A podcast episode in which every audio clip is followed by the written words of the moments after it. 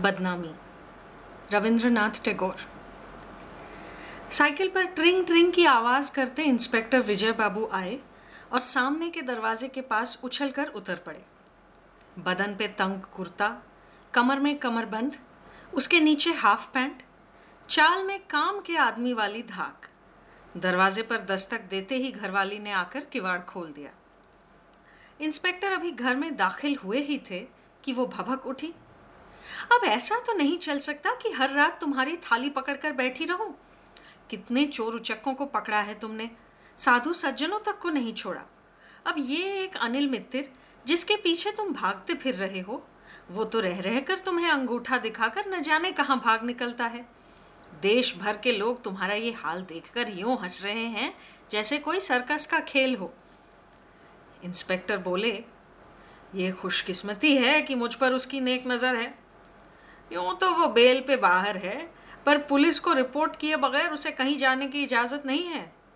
तभी तो मुझे चिट्ठी लिख गया है। इंस्पेक्टर साहब, घबराइए मत। सभा का काम हो जाते ही मैं लौट आऊँगा। सभा कहाँ है, इसका कोई ज़िक्र नहीं। जैसे पुलिस के साथ लुका छिपी खेल रहा हो। पत्नी सौदामिनी बोली तो फिर सुनो आज रात क्या हुआ। सुनकर भौचक के रह जाओगे।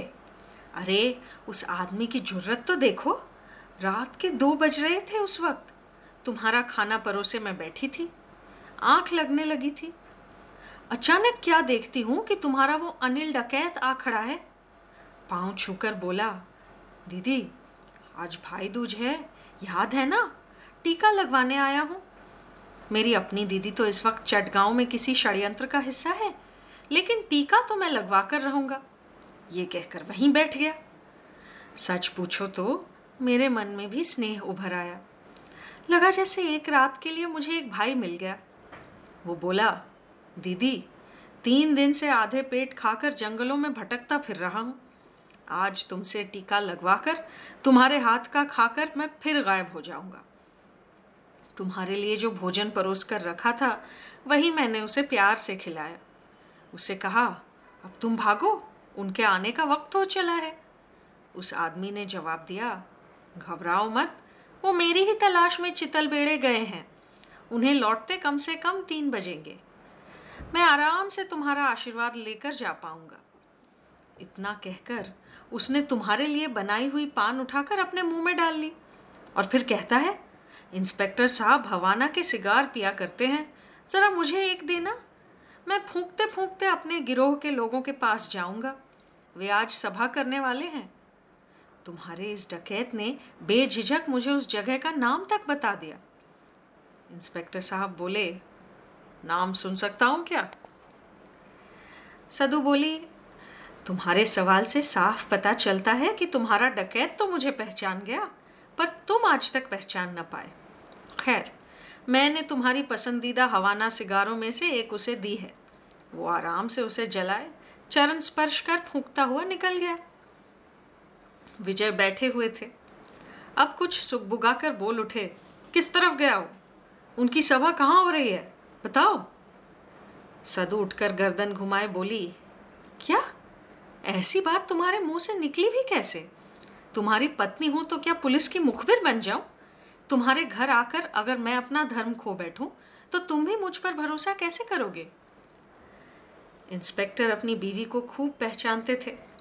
पक्के इरादे वाली है। इसकी जिद आसानी से छूटने वाली नहीं। निराश होकर बैठ गए। एक गहरी सांस लेते हुए बोले, हाय, ऐसा मौका भी हाथ से निकल गया। बैठे बैठे नवाबी कायदे की मूछों पर ताव देने लगे और रह रहकर छटफटाने लगे। दूसरी बार उनके लिए बनाई गई खिचड़ी उन्हें रास नहीं आई। तो ये गया कहानी का पहला अंक। साधु ने पति से कहा, अरे, तुम तो आज नाचने लग गए हो। ज़मीन पे पाँव ही नहीं पड़ते तुम्हारे। डिस्ट्रिक्ट पुलिस के सुपरिंटेंडेंट मिल गए थे क्या? मिले ही तो थे। वो कैसे? हमारा मुखबिर निताई चक्रवर्ती उनके यहाँ खबरी है। उससे सुना कि आज मोच कोठी के जंगल में उनकी एक बहुत बड़ी सभा होगी। उसे घेर लेने की तैयारी चल रही है। भारी जंगल है। हम पहले से चोरी छिपे सर्वेयर भेजकर चप्पा चप्पा सर्वे करवा रहे हैं। कहीं छिपने की जगह नहीं मिलेगी उन्हें। तुम लोगों की अक्ल में ही इतने बड़े बड़े खाने खुले पड़े हैं। इतनी बार जग हसाई हो चुकी है। अब तो बंद करो ये सब। ये तुम क्या कह रही हो, सदु? ऐसा मौका फिर नहीं मिलेगा। मैं कहती हूँ, तुम मेरी बात मानो। ये मोच काठी के जंगल वगैरह सब बेकार की बातें हैं। वो तुम लोगों के अड्डे के आसपास ही मंडरा रहा है। तुम लोगों के सामने से ठेंगा दिखाकर भाग निकलेगा, कहे देती हूँ। तो तुम अगर उन्हें छिप छिप कर अंदर की खबर देती रही, तब तो कुछ भी हो सकता है ना? देखो, ज़्यादा अक्लमंद मत बनो। बेवकूफ़ी करनी ही है। तो पेट भर कर करो। कई बार कर चुके हो, पर अपनी बीवी को बात घूंघट के नीचे दब गई, जो सौदामिनी ने अभी अभी कर लिया था। सदु, मैं देख रहा हूँ कि इस मामले में तुमसे मज़ाक भी नहीं किया जा सकता। सो तो है। पुलिस की तो चुटकी भी चुभन लगती है। अभी कुछ खाना है या नहीं, ये बताओ। खा लेता हूँ। अभी समय तो है। सब कुछ पक्का हो गया है। देखो, मैं तो सच कहती हूँ तुम लोगों की खुसुर पुसुर अगर मैं सुन पाती तो फिर उनसे कह देना अपना कर्तव्य समझती। हाय हाय, कुछ सुन तो नहीं लिया तुमने? तुम लोगों के संसार में आँखें और कान खुले रखने ही पड़ते हैं। कुछ तो सुनाई देगा ही। सुनाई देता है? और फिर? फिर जैसा चंडीदास ने लिखा है, कानों के रास्ते मन को छुआ, व्याकुल कर गए प्राण। मज़ाक मज़ाक में ही जीत जाती हो तुम। इसमें से कौन सी बात तुम्हारी अपनी बात है? समझ ही नहीं आता। इतना समझने की अकल अगर होती तो तुम ये पुलिस इंस्पेक्टर ही ना कर रहे होते। सरकार बहादुर तुम्हें इससे कहीं बड़े काम में लगा देती। विश्व हितैषी का पद दे देती और तुम देश परदेश भाषण देते, अपना जाल बिछाते फिरते। हे भगवान तो जिस लड़की के बारे में बातें हो रही हैं, वो मेरे अपने घर में बैठी है। अरे ये देखो, कुत्ता भौंका जा रहा है उसे खिलाकर आती हूँ। इंस्पेक्टर बाबू चिढ़ गए। बोले, अभी जाकर इस कुत्ते को गोली मारकर आता हूँ। साधु ने पति की कमीज पकड़कर कहा, नहीं, तुम नहीं जा सकते। क्यों? तुम्हारे सामने आते ही वो तुम्हारा टेटुआ पकड़ लेगा। बड़ा बदमाश कुत्ता है। वो सिर्फ़ मुझे ही पहचानता है। एक और खबर है सदु। ये जो अनिल है ना, वो हर जानवर की आवाज़ नकल कर लेता है। हर रात दो बजे वही तुम्हें नहीं बुलाता। ये मैं कैसे मान लूँ? सदु बिल्कुल भून कर उठी। बोली अच्छा तो अब मुझ पर शक किया जा रहा है। तो ये लो तुम्हारा घर बार धरा पड़ा रहे, मैं चली अपनी बहन के घर। ये कहकर वो उठ खड़ी हुई। अरे, कहाँ चली? अच्छी मुसीबत है। अपनी बीवी के साथ मज़ाक नहीं करूँ तो क्या दूसरों के घर लड़की ढूँढने जाऊँ चुटकी लेने के लिए? और अगर गया भी तो क्या शांति बनी रहेगी? कहकर उसे ज़बरदस्ती बिठा दिया। साधु केवल आँसू पोछती रही। अरे तुम भी ना, इतनी सी बात को लेकर रोती हो। नहीं, तुम्हारा ये मज़ाक मुझसे सहा नहीं जाएगा। कह देती हूँ। अच्छा अच्छा ठीक है, भूल जाओ। अब तुम आराम से अपने कुत्ते को खिला कर आओ। उसका तो कटलेट के बिना नहीं चलता। पुडिंग ना मिले तो उसका पेट नहीं भरता। एक मामूली से कुत्ते के लिए तुम इतना ज़्यादा क्यों करती हो? ये मेरी तो समझ से बाहर है। सदु बोली, तुम मर्द हो, नहीं समझोगे। निसंतान स्त्री के मन में जो स्नेह होता है, उसे वो किसी भी प्राणी पर न्यौछावर करने को तैयार रहती है। उसे एक दिन न देखूँ तो मुझे घबराहट होने लगती है कि न जाने कौन कहाँ से उसे पकड़ कर ले गया है। तभी तो मैं उसे इतने जतन से छिपा कर रखती हूँ। लेकिन मैं कह देता हूँ, सदु, कोई जानवर इतने लाड़ में रहकर ज़्यादा दिन नहीं जी सकता। तो जितने दिन जीता है, जी भरकर जिए। विजय बाबू आराम करने चले। इस बीच पुलिस के लोग इकट्ठे हुए। सभी अलग अलग रास्तों से मुचकाठी की ओर चले। बड़ा लंबा रास्ता था। आते जाते रात ही बीत गई। अगले दिन सुबह सात बजे इंस्पेक्टर उतरा हुआ चेहरा लिए घर लौटे और कुर्सी पर धप से बैठ गए।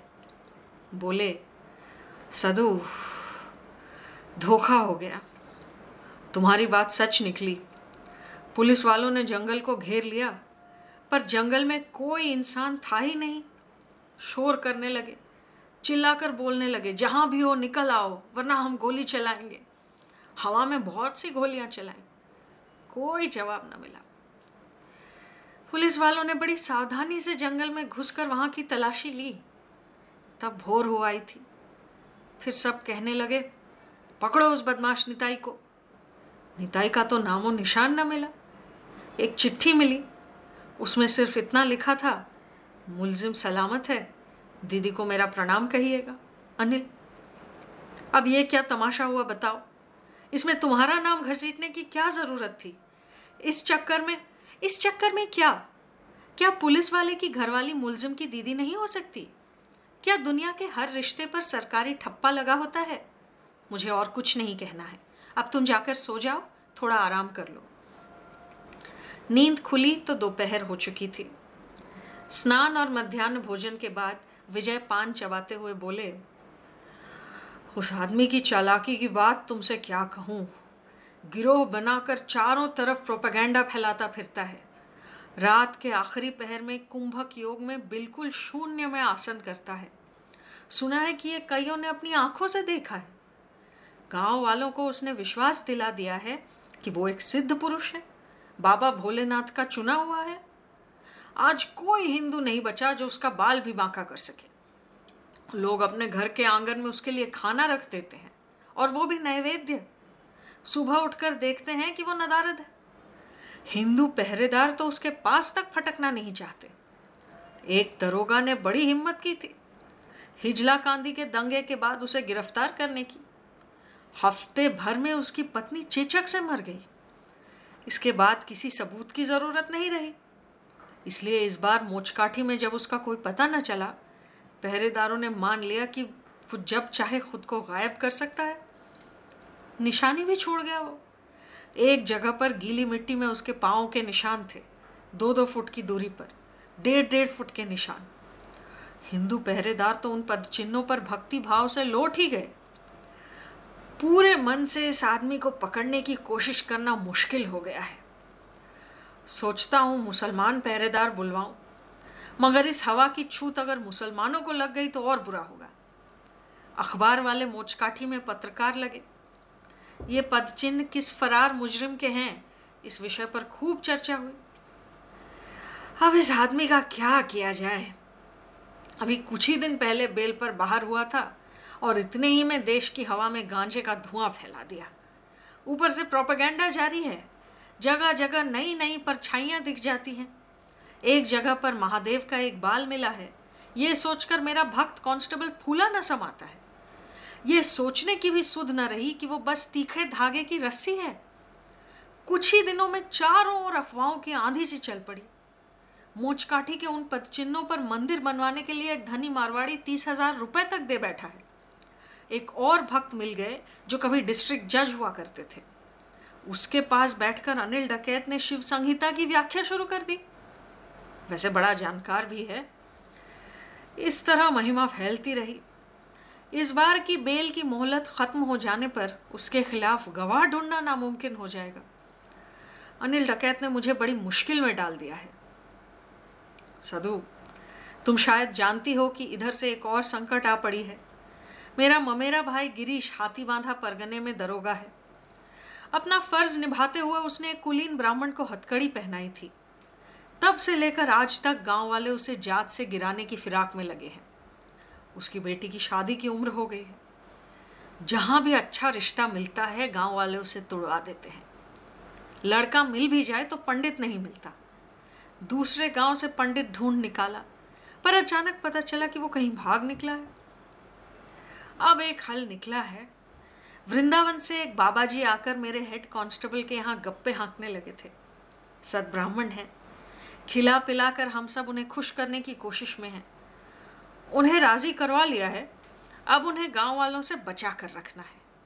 सदु, इस काम में तुम भी कुछ मदद करना। ज़रूर करूँगी। ये तो मेरा कर्तव्य है। गिरीश की बेटी, हमारी मीनू, उसने तो कुछ गलत नहीं किया। उसकी शादी तो करानी ही पड़ेगी। लाओ तुम्हारे वृंदावन वासी को। मैं जानती हूँ ऐसे स्वामियों की सेवा कैसे की जाती है। वृंदावन वासी आए। नारद मुनि की तरह उनकी सफ़ेद दाढ़ी सीने पर फैली हुई थी।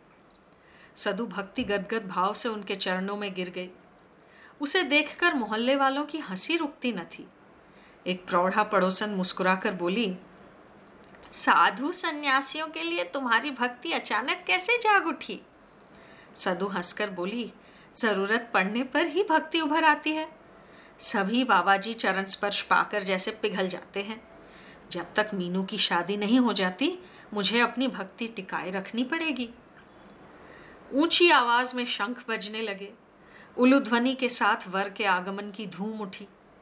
कन्या को कपड़ों की पोटली की तरह मंडप में लाया गया। कार्य निर्विघ्न रूप से संपन्न हुआ। वर कन्या बाबा जी को प्रणाम कर भीतर जाने के लिए उठ खड़े हुए। तब बाबा जी ने आशीर्वाद देकर विजय बाबू और उपस्थित अन्य व्यक्तियों से कहा, महाशय, अब मेरी खबर सुन लीजिए। पुरोहित का काम मेरा पेशा नहीं है। मेरे पेशे से आपके सभी दरोगा कांस्टेबल भली भांति परिचित हैं। अभी आपकी दक्षिणा का समय आ गया है। तब तक मैं सब्र नहीं कर सकता। इसलिए आपके विदाई देने से पहले ही मैं विदा लेता हूँ। ये कहकर सन्यासी सबके सामने से अपनी दाढ़ी मूछे उखाड़कर तीन छलांगों में चंडी मंडप की दीवार लांघ कर गायब हो गया। सभा में उपस्थित व्यक्ति खुले मुँह देखते रहे। विजय बाबू की बोलती बंद। विवाह का भोज समाप्त हो गया। पड़ोसी अपने अपने घर चले गए। वर वधु आराम कर रहे थे। सदु ने अपने पति से कहा, सोचते क्या हो इतना? जैसे भी हो, काम तो हो गया ना? गायब होकर सन्यासी ने तुम लोगों का ही तो काम आसान कर दिया है। आगे की रस्मों की तैयारी अभी बाकी है। चोर उचक्कों के पीछे समय बर्बाद मत करो। अच्छा उस लड़की का कुछ पता चला क्या? अब तुम्हें क्या बताऊँ? आजकल एक की जगह हर रोज मेरे थाने के सामने पच्चीस लड़कियाँ चावल, केले, नैवेद्य लेकर खड़ी रहती हैं। अब वो इनमें से कौन है? ये पता लगाना मुश्किल हो गया है। ये क्या कह रहे हो? तुम्हारे द्वार पर इतनी सारी लड़कियों का जुट जाना तो अच्छी बात नहीं है। तुम वहाँ बाबा जी बने बैठे हो क्या? अरे नहीं। उस आदमी की चालाकी की कहानी सुनोगी तो दंग रह जाओगी। एक दिन अचानक किशनलाल ने आकर खबर दी कि दफ्तर के सामने के रास्ते पर एक पत्थर निकल आया है। उस पर मोहल्ले की औरतें सिंदूर लगा रही हैं, चंदन लेप रही हैं। कोई औलाद मांगने आई है, कोई पति की लंबी उम्र तो कोई मेरा ही सर्वनाश मांगने आई है। ये भीड़ खाली करने गए तो अखबारों में हाहाकार मच जाएगा कि हिंदू धर्म का नाश हो रहा है। मेरे हिंदू पहरेदार तक उसे पाँच सिक्कों की दक्षिणा दिया करते हैं। अच्छा व्यवसाय बन गया है। आखिर ये पैसे ले कौन रहा है उस पर नज़र पड़ी। एक दिन पहुँचा तो वहाँ ना था पत्थर और ना ही पैसों का थाल। और वो पागल सा आदमी भी भेस बदल कर कहीं छिप गया। इस बारे में तरह तरह की बातें हुई। अब मुसीबत ये है कि हिंदू धर्म के पहरेदार हंगर स्ट्राइक का डर दिखाते रहते हैं। इस चक्कर में अगर शांति भंग हुई तो सबको कैफियत देते देते मेरे प्राण निकल जाएँगे। अब मैं क्या क्या संभालूं? एक और उत्पात शुरू हुआ है। एक दिन छेदीलाल आकर थाने के द्वार पर धम से गिर गया। रोता बिलखता कहने लगा कि भोलानाथ के एक सींग वाले भृंगी बाबा ने गरजते हुए उस पर धावा बोला था। वो तो काम छोड़कर चल गया सन्यासी बनने। पेड़ के नीचे बैठा गांजा पीता रहता है। अरे, अभी आदमी मिलना मुश्किल हो गया है। और उसका मुकाबला हम नहीं कर पाते क्योंकि औरतें उसका साथ देती हैं।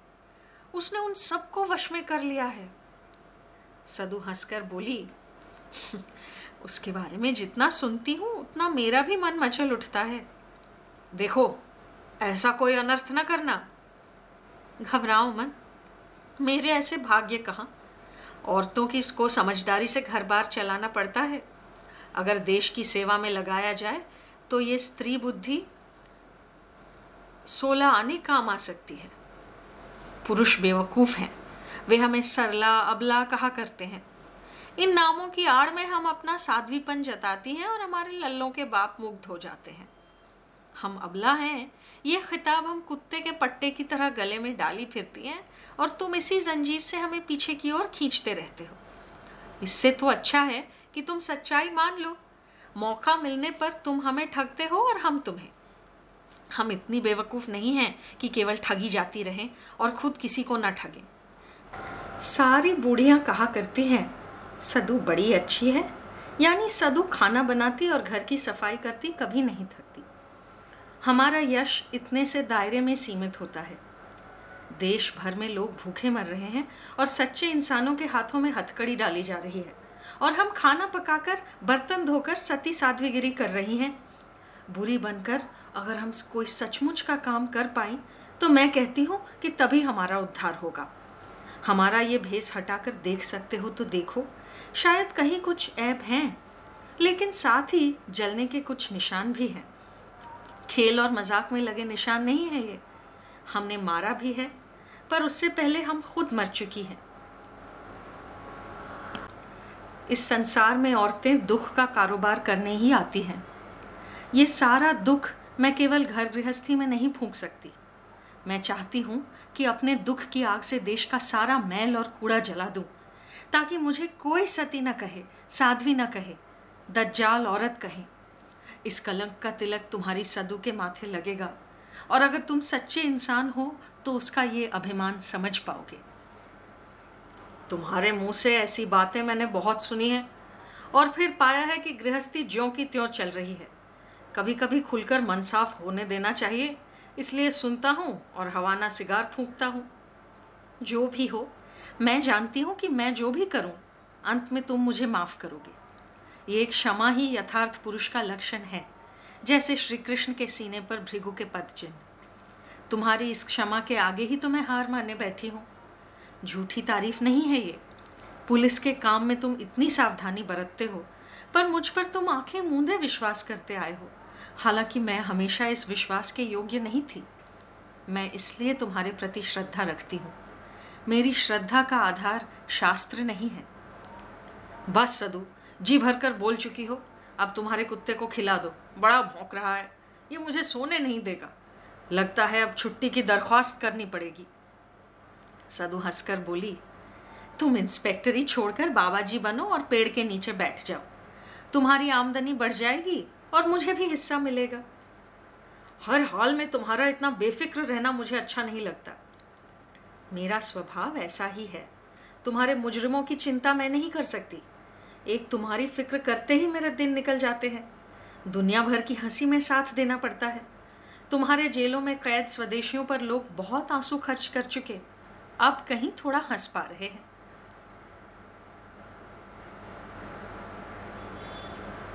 देखो सदु, आज मैं तुम्हारी शरण में आया हूँ। ये पहली बार तो नहीं है। अच्छा अब सुन तो लो। ये काम ना कर पाया तो मेरी इज़्ज़त मिट्टी में मिल जाएगी। पुलिस को पता लगा है कि वो लड़की यहीं कहीं है। सुना है इसी गाँव की कोई विधवा है। जैसे भी हो, उसे ढूंढकर तुम उससे दोस्ती कर लो। परसों शिवरात्रि है। उस दिन अनिल डकैत सिद्धेश्वरी के मंदिर में जाप तपस्या में रात बिताएगा। वो लड़की भी होगी, जो तांत्रिक मतानुसार उसकी पत्नी जैसी है। ठीक है, तुम लोग तैयार रहना और एक बजे से पहले ना आना। अमावस की रात एक बज रहा है। विजय बाबू मंदिर के पास खड़े हैं। एक पुलिस वाला आकर उनसे बोला, वो माता जी आज मंदिर में मौजूद हैं। वो किसी महान योगिनी भैरवी से कम नहीं। दिन के वक्त कोई नहीं पहचान पाता।